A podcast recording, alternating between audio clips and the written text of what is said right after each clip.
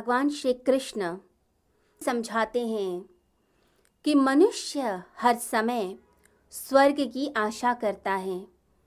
इस लोक में भी सुख मिले समृद्धि मिले। हर समय उसके मन में रहता है कि उसकी कामनाएँ पूर्ण हो उसकी इच्छाएँ पूर्ण हो जाएँ, बस उन कामनाओं के पीछे ही भागता है। इस संसार में वह चाहता है कि सुख उसका फैलता जाए। इतना सुख मिले कि घर सुख से भर जाए। हर समय कामनाओं की पूर्ति के लिए लगा रहता है। दान पुण्य भी करता है तो इसी इच्छा से कि स्वर्ग की प्राप्ति हो जाएगी, स्वर्ग मिल जाएगा।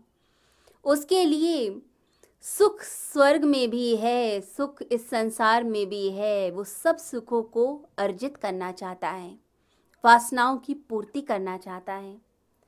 भगवान कहते हैं, जो इच्छाओं से प्रेरित होकर कर्म करते हैं, ऐसे सकाम कर्मी जो हैं, जो इच्छाओं से प्रेरित होते हैं, वो कभी भी निष्काम कर्म के रहस्य को नहीं समझ सकते।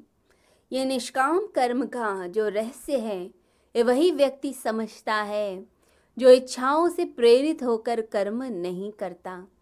जो प्रभु को अर्पण करके कर्मों को करता है। तो भगवान को अर्पण करके जो कर्म करेगा, वो निष्काम कर्म करता है। इच्छाओं का लोग त्याग कर देते हैं, संसारिक इच्छाओं का।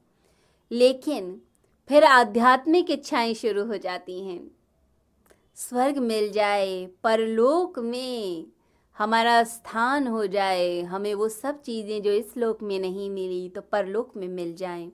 तो ऐसा प्रलोभन मन में आता है। भगवान कहते हैं, निष्काम कर्म का अर्थ यह नहीं कि संसार की इच्छाएँ छोड़ दो। भगवान कहते हैं, इच्छा मात्र को ही छोड़ दो।